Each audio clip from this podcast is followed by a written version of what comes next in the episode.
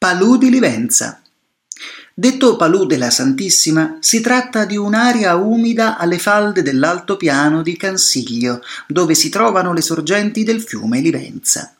Durante i lavori di scavo di un canale di drenaggio di acque stagnanti al centro del bacino, negli anni 60 dello scorso secolo, furono scoperti delle strutture lignee, molteplici strumenti in pietra e frammenti ceramici riconducibili ad un villaggio del Neolitico, seconda metà del V, prima metà del IV millennio a.C.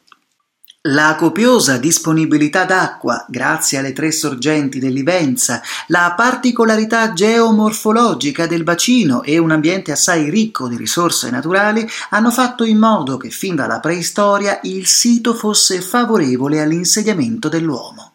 La più ampia e intensa frequentazione della zona avvenne durante la fase finale del Neolitico, con lo sviluppo di un abitato palafitticolo. Negli anni 90 del secolo scorso sono stati rinvenuti frammenti ceramici e strumenti in pietra scheggiata, ma anche un grande vaso e qualche frammento di pagaia in legno. Le insolite condizioni conservative del materiale organico ricoperto dall'acqua e le indagini e le ricerche archeologiche subacquee degli ultimi decenni hanno permesso una straordinaria conoscenza di queste primissime società contadine.